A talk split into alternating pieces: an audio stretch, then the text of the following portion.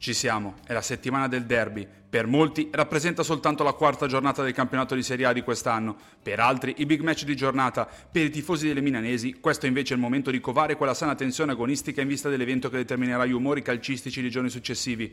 Certo, c'è fortunatamente subito dopo la Champions ed è comunque una nota positiva, però non si può mai affrontare questo match come fosse una partita qualsiasi, specie dopo il delirio degli ultimi due anni. Per intenderci, quella malsana rivalità aperta con il doppio ceffone di Giroud che ha di fatto cambiato l'inerzia dello scudetto 21-22, protratta dal 3-2 rossonero di inizio anno e decisamente inasprita dalle vicissitudini legate al poker di vittoria interista del 2023.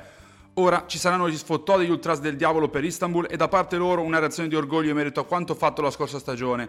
Quest'anno si torna a lottare per la seconda stella in un clima di rivalsa. L'Inter ha il dovere di vincere il campionato data la rosa a disposizione, mentre il Milan ha l'ambizione e il sogno di competere per qualcosa di importante, nonostante una rivoluzione totale tra calciatori e stile di gioco.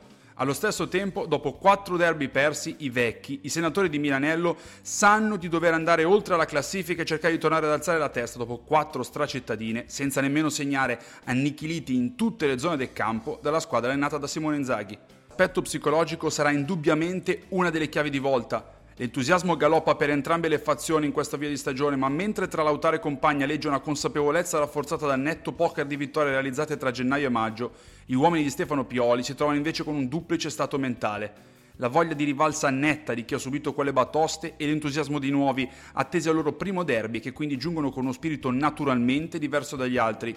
Questo connubio può essere sfruttato certamente in maniera positiva, ma può anche determinare qualche problematica in più in caso di vantaggio interista, facendo emergere i fantasmi della scorsa stagione ed un nervosismo che nel calcio va di pari passo con le ferite all'entusiasmo, alle certezze e all'orgoglio.